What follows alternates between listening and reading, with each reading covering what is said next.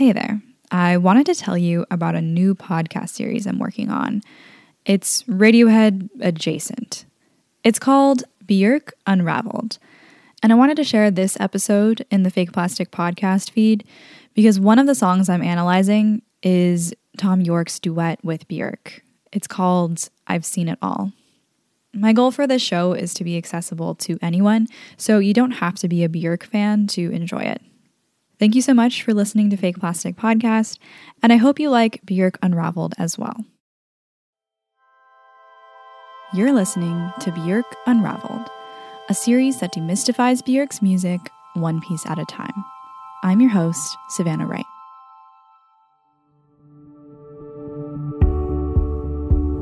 Björk has a superpower that the best musicians do. She can create a character to tell a compelling musical story. David Bowie did it with Ziggy Stardust, Aladdin Sane, and The Thin White Duke. Prince did it with Camille. And Nicki Minaj has too many characters to count. Björk's character is Isabelle. She's a fiercely independent heroine who leaves the forest to enter the city. Her adventures are told in three songs Human Behavior, Isabelle, and Bachelorette.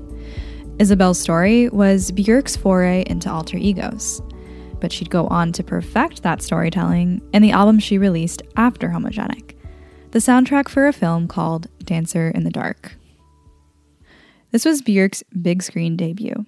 She played the lead character Selma, and she actually won Best Actress at the Cannes Festival for her performance. It was a huge honor. But Björk cared more about getting recognized for her work on the soundtrack. One of the songs was nominated for an Oscar for Best Original Song, so she performed it at the 2001 Academy Awards, where, yes, she wore her iconic swan dress. Um, ladies and gentlemen, the phenomenal Björk.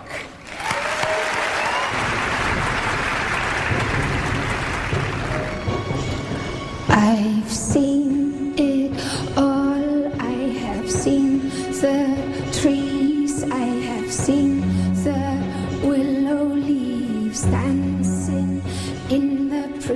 I've seen. She titled the soundtrack Selma Songs in honor of the character she brought to life. She said, I see the album not as the soundtrack to the film, but rather as the realization of Selma's dream. I want this record to be my gift to Selma.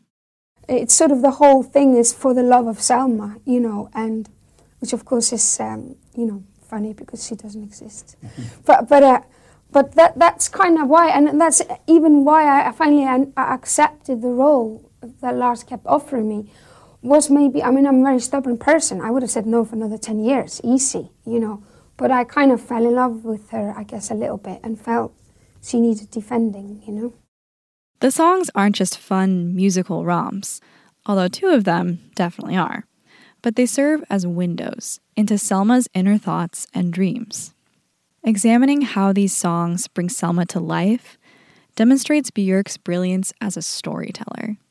It's something that I think any film score fan or even country fan can appreciate. So, in this episode, we're going to explore the rich interior world of Selma songs.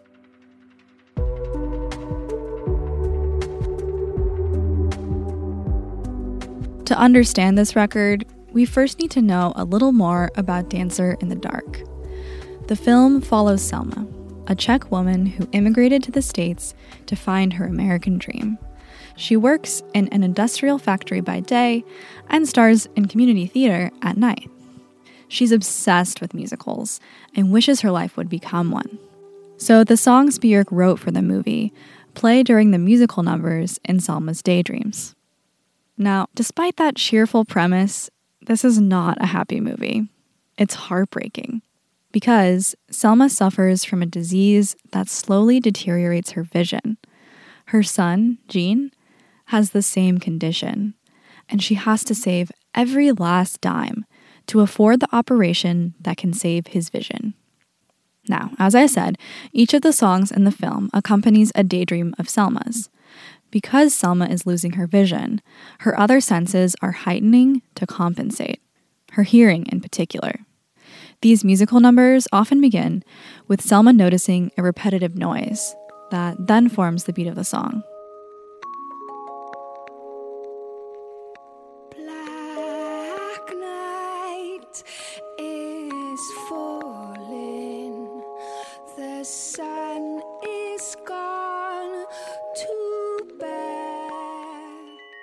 I want to talk about each of these songs in context because I feel like it'll help you appreciate how they both develop Selma and drive the story forward.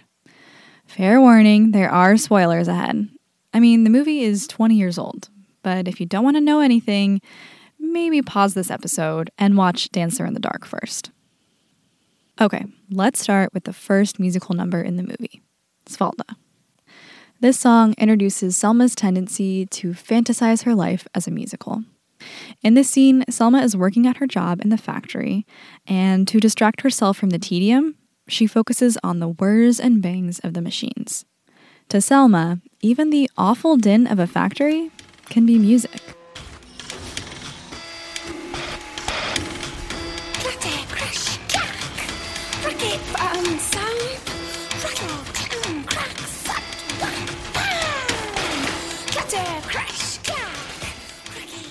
Björk shows Selma's perspective in the music by turning the mechanical sounds into the beat of a big band number.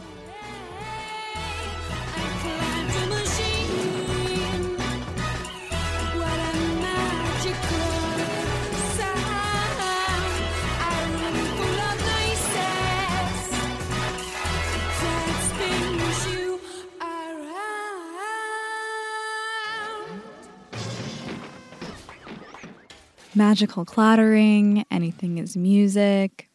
Sound familiar? That's because this song became fodder for an SNL joke in 2002 when Winona Ryder impersonated Björk on Celebrity Jeopardy. Björk, this is the only thing that becomes toast. Everything is music. When I go home, I throw knickers into the oven and it's music. Crash, boom, bang!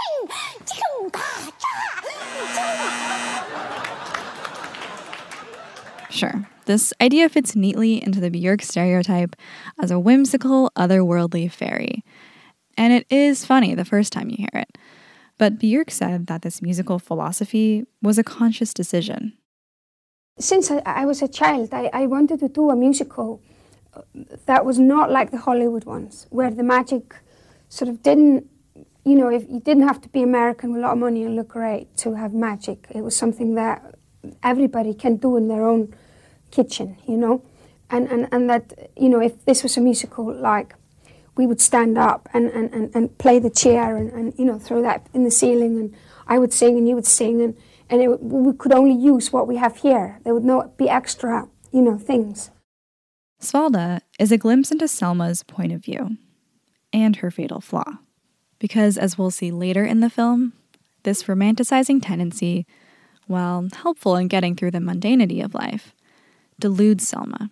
And that delusion is an important setup for the conflict with her landlord that fuels the rest of the movie.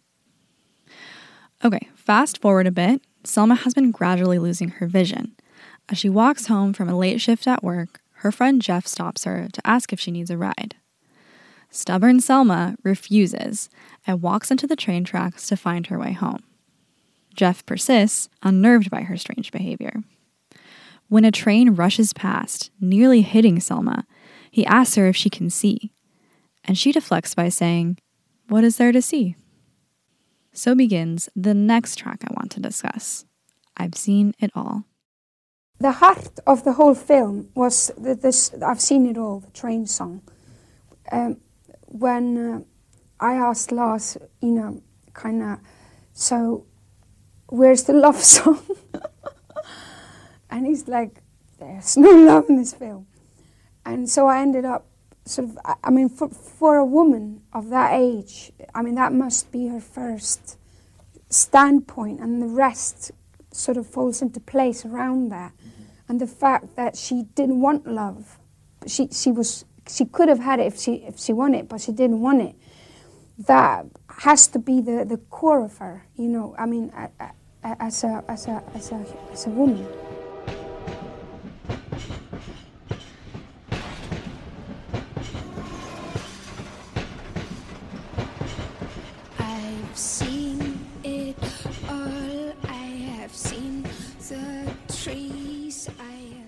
As you hear in that clip, the song begins roughly the same way as Cvalda does. Selma's imagination turns the mundane sounds of the train tracks into a Hollywood musical number. In the film, this is a duet between Selma and Jeff. But for the soundtrack, Björk wanted to elevate the song with a respected vocalist. So she asked someone she had been wanting to collaborate with for a few years Thom Yorke. Yes, two of my favorite vocalists of all time on one track. If you don't know already, I did a podcast about Radiohead called Fake Plastic Podcast. So, in my mind, this is the best collaboration that ever happened in music history. Anyway, let's examine the lyrics again, because this is where Björk further develops Selma's character. As we know, Selma is going physically blind, but the lyrics are about a different kind of blindness pride. You haven't seen elephants, kings, or Peru. I'm happy to say I have better to do. What about China? Have you seen the Great Wall? All walls are great if the roof doesn't fall. No man you Throughout the movie, we see Selma's pride prove her undoing. She doesn't ask for people's help, and she refuses to admit her own blindness. But in this song, we also feel her pain. Deep down, she knows she's losing her vision and her ability to provide for her son. Yet she pretends that it isn't a problem. When Jeff points it out to her, she acts like she doesn't care, as if to avoid feeling the pain head on.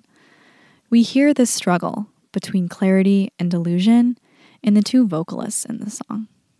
Jeff tries to remind her of all the things she'll miss if she goes blind, but Selma feigns interest.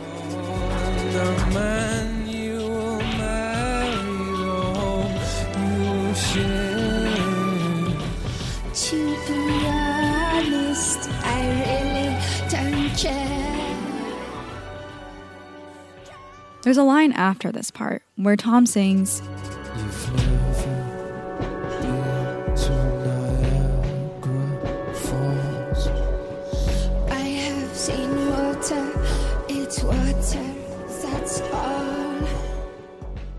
is a kernel of truth to that.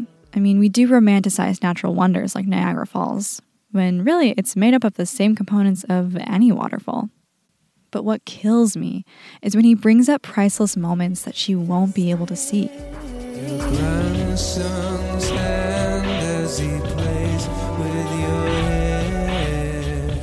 Your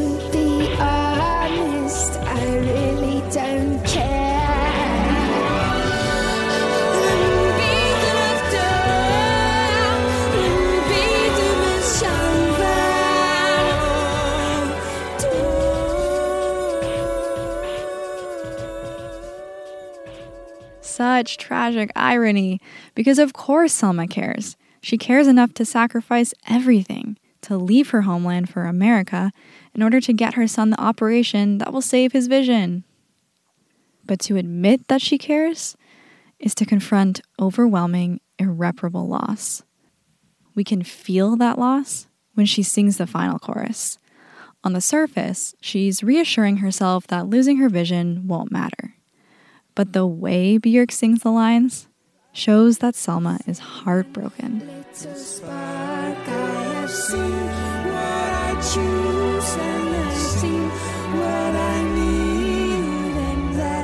I I enough to what more would be greed. I've seen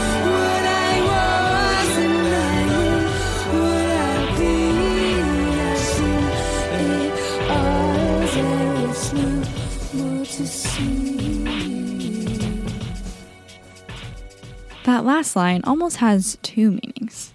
There is no more to see because she's refusing to acknowledge what she'll miss. But there's also no more to see because she's already going blind. She couldn't see even if she wanted to.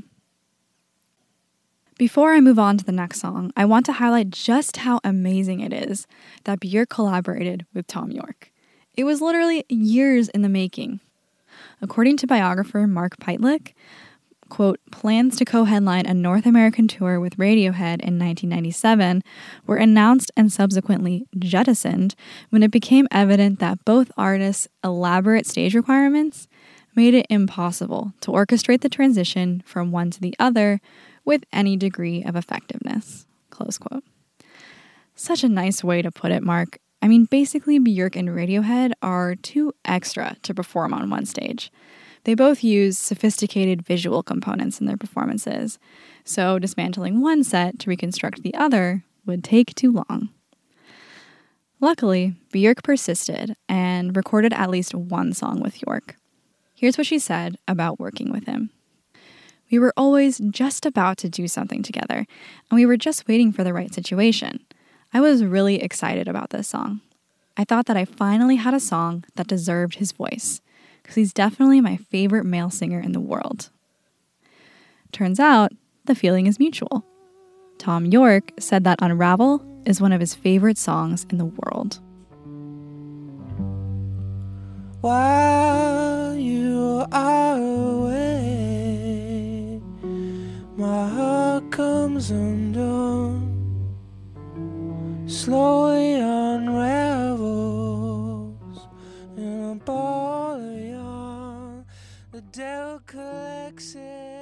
Okay, I want to talk about two more songs.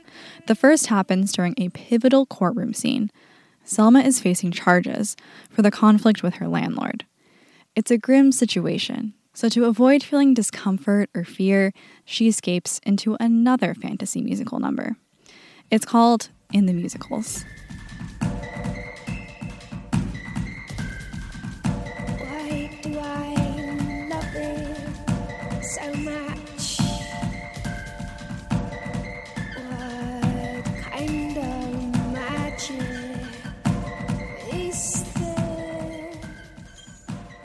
As you can hear, it starts with a hip hop beat made up of the sounds Selma hears in the room squeaking shoes and pencil taps.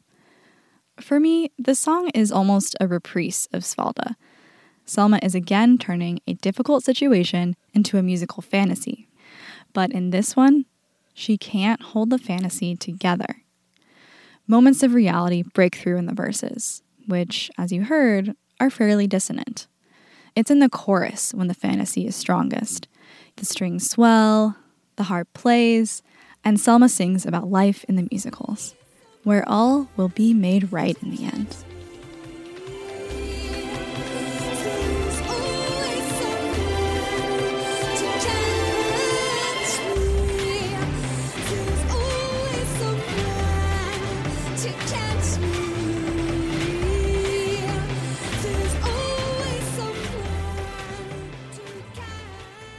I feel like in the musicals shows Selma's limits.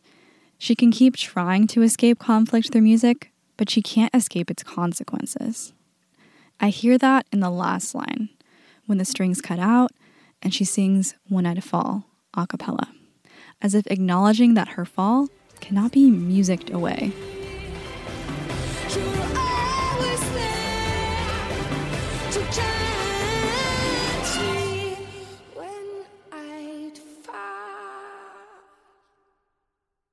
Which brings us to the end of the movie, when Selma does fall. I don't want to completely spoil the ending if you haven't seen it, so I'll try to stick to the basics. The last musical number isn't like the others. It's Selma singing a cappella in one final attempt to find solace in music. The lyrics are slightly different in the film version than the one in the soundtrack, but it's called New World.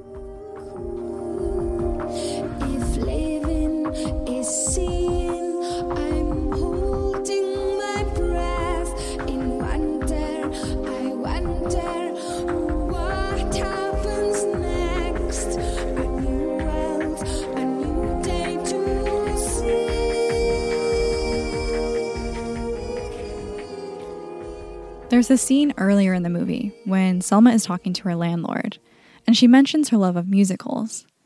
She says she loves every minute, except the last number, because that means the show is over. So she leaves the theater in the second to last song. That way, the musical can go on forever.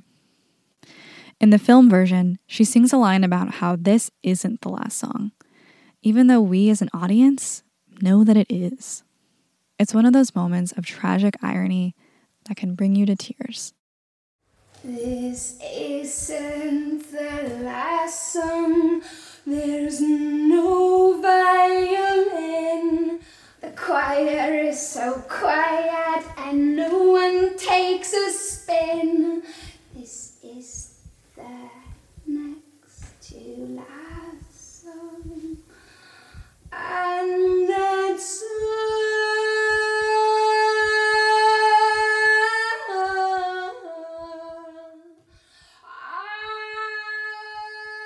The soundtrack version captures that hope that Selma maintains throughout the film.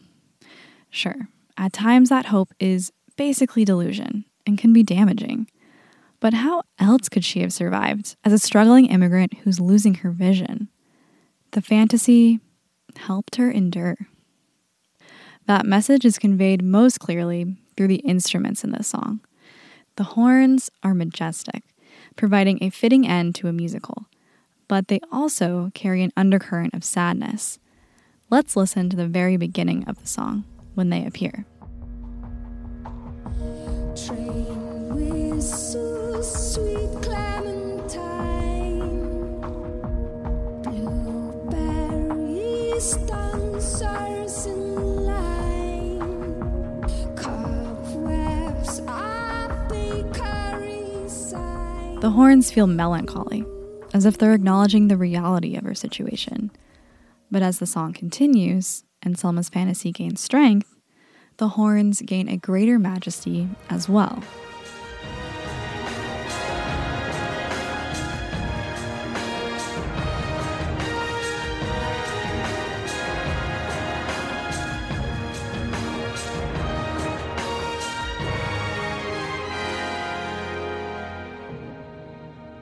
It's like they're saying Selma's body may be broken, but her spirit isn't. Her hope is resilient. What's also interesting about the instrumentation here is the interplay of the beat and the strings. We know by now that arranging beats and strings is Björk's specialty. Here, the beat propels the song forward, giving a sense of anticipation, a new beginning. To compare, let's listen to the opening overture, which doesn't have the beat.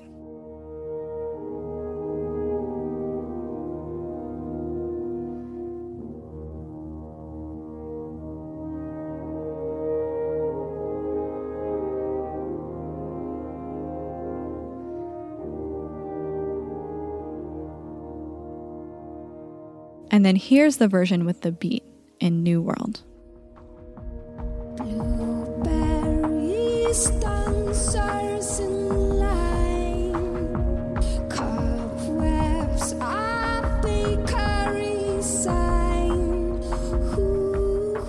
The overture feels brooding, whereas New World feels anticipatory, exciting. There's that sense of something beginning juxtaposed with the sense of finality from the strings. A beginning and an ending, just like Selma's situation in the final scene of the movie.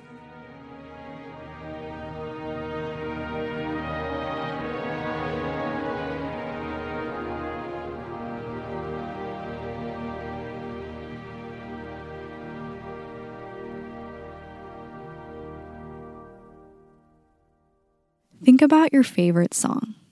Don't worry, it doesn't have to be a Björk song. Just think about it for a minute. Do the lyrics tell a story? It could be as superficial as going to the club or partying with your friends. But still, it's a story. It transports you to another place, like a forest in Iceland or another time when the forest spreads its roots into the city. In Selma songs, Björk tells Selma's story in multiple layers through the instrumentation, the lyrics, and her vocal performance. When you listen with that angle in mind, you can really lose yourself in its beauty.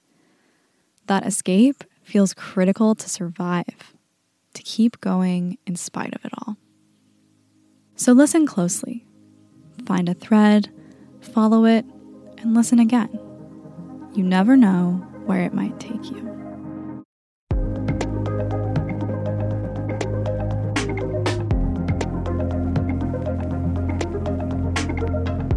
The anything is music concept we heard in Selma songs became the foundation for Björk's next album, Vespertine. On that record, Björk made experimental beats using everyday sounds, like shuffling cards and crunching snow. In the next episode, we'll discover how Vespertine's tapestry of beats unleashed Björk's creativity as a producer. You've been listening to Björk Unraveled, a series that demystifies Björk's music one piece at a time. Björk Unraveled is produced independently by me, Savannah Wright. If you liked this episode, please share it with a friend and submit a review on whatever podcast app you're using. And share your thoughts with me on Facebook and Instagram at Björk Unraveled. You'll find a new episode in your feeds every other Thursday. Thanks for listening.